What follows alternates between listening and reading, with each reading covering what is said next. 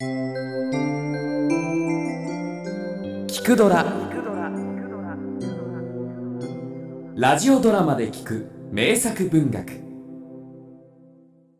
グリム童話「藁と炭と豆」ある村に一人の貧しいおばあさんが住んでいました。食事の準備をしようとさて豆でも煮ようかね。おばあさんは豆を一皿集めてかまどに火を起こす用意をしました。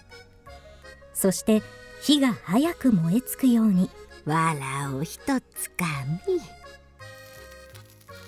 おばあさんが豆をお鍋に開けるとき知らない間に一粒だけおばあさんの手から滑り落ちました。その豆は床の上の藁のそばにコロコロと転がっていきました。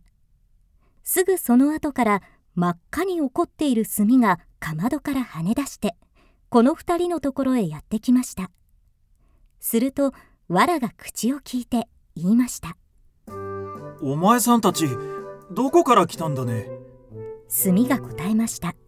俺はうまい具合に火の中から飛び出してきたんだよ。こうでもしなかったら間違いなしにおだぶつさ燃えて灰になっちまうに決まってるもの。今度は豆が言いました私も無事に逃げてきたわ。あのおばあさんにお鍋の中へ入れられようものなら他のお友達と同じように情け容赦もなくドロドロに煮られてしまうところだったのよ。俺だって似たり寄ったりの目に遭ってるのさ。俺の兄弟たちはみんなあのばあさんのおかげで火をつけられて煙になっちまったんだ。ばあさんたらいっぺんに60も掴んでみんなの命を取っちまったのさ。俺だけは運よくばあさんの指の間から滑り落ちたからいいけどね。ところで俺たちはこれからどうしたらいいだろう？私こう思うのよ。私たちは運よく死なずに済んだんですから。みんなで仲良しのお友達になりましょうよ。そしてここでもう二度とあんなひどい目に遭わないように一緒に外へ出てどこかよその国へでも行きましょう。豆の申し出を藁も炭も気に入り3人は連れ立って出かけました。やがて3人はとある小さな流れのところにやってきました。見ると橋もなければ渡し板もありません。3人はどうして渡ったものか途方に暮れていたところ藁がうまいことを思いついて言いました。俺が横になって寝転んでやろう。そうすればお前さんたちは橋を渡るように俺の体の上を渡っていけるというもんだ。こう言って藁はこっちの岸から向こうの岸まで体を長々と伸ばしました。よしじゃあ俺から渡ってやる。炭は生まれつきせっかちだったものですからこのできたばかりの橋の上を無鉄砲にちょこちょこ駆け出しました。ところが真ん中まで来て足の下で水がザーザー流れる音を聞きますとわあ！どうにも怖くなってそこに立ちすくんでしまいました。お前さんあと少しさ！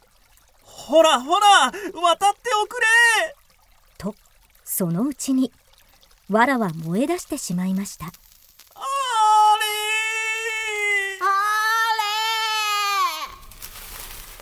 藁は二つに切れて流れの中へ落っこち炭も後から足を滑らせて水の中へ落ちて二人とも命を失ってしまいました。豆は用心深くまだこっちの岸に残っていました。この出来事を見ますとおかしくて笑わずにはいられませんでした二人ともなんておかしいんだところがその笑いがいつまでたっても止まりません。豆はあんまりひどく笑ったものですからとうとうとはじけてしまいました。この時旅回りをしている仕立て屋さんが運よくこの流れの岸辺で休んでいました。おやおや。仕立て屋さんは情け深い人でしたから早速針と糸を取り出して豆の体を縫い合わせてやりました。仕立て屋さん。おかげで死なずに済みました。本当にありがとうございます。豆は仕立て屋さんに熱くお礼を言いました。けれども仕立て屋さんが使ったのは黒い糸でしたのでそれからというものはどの豆にも黒い縫い目がついているのです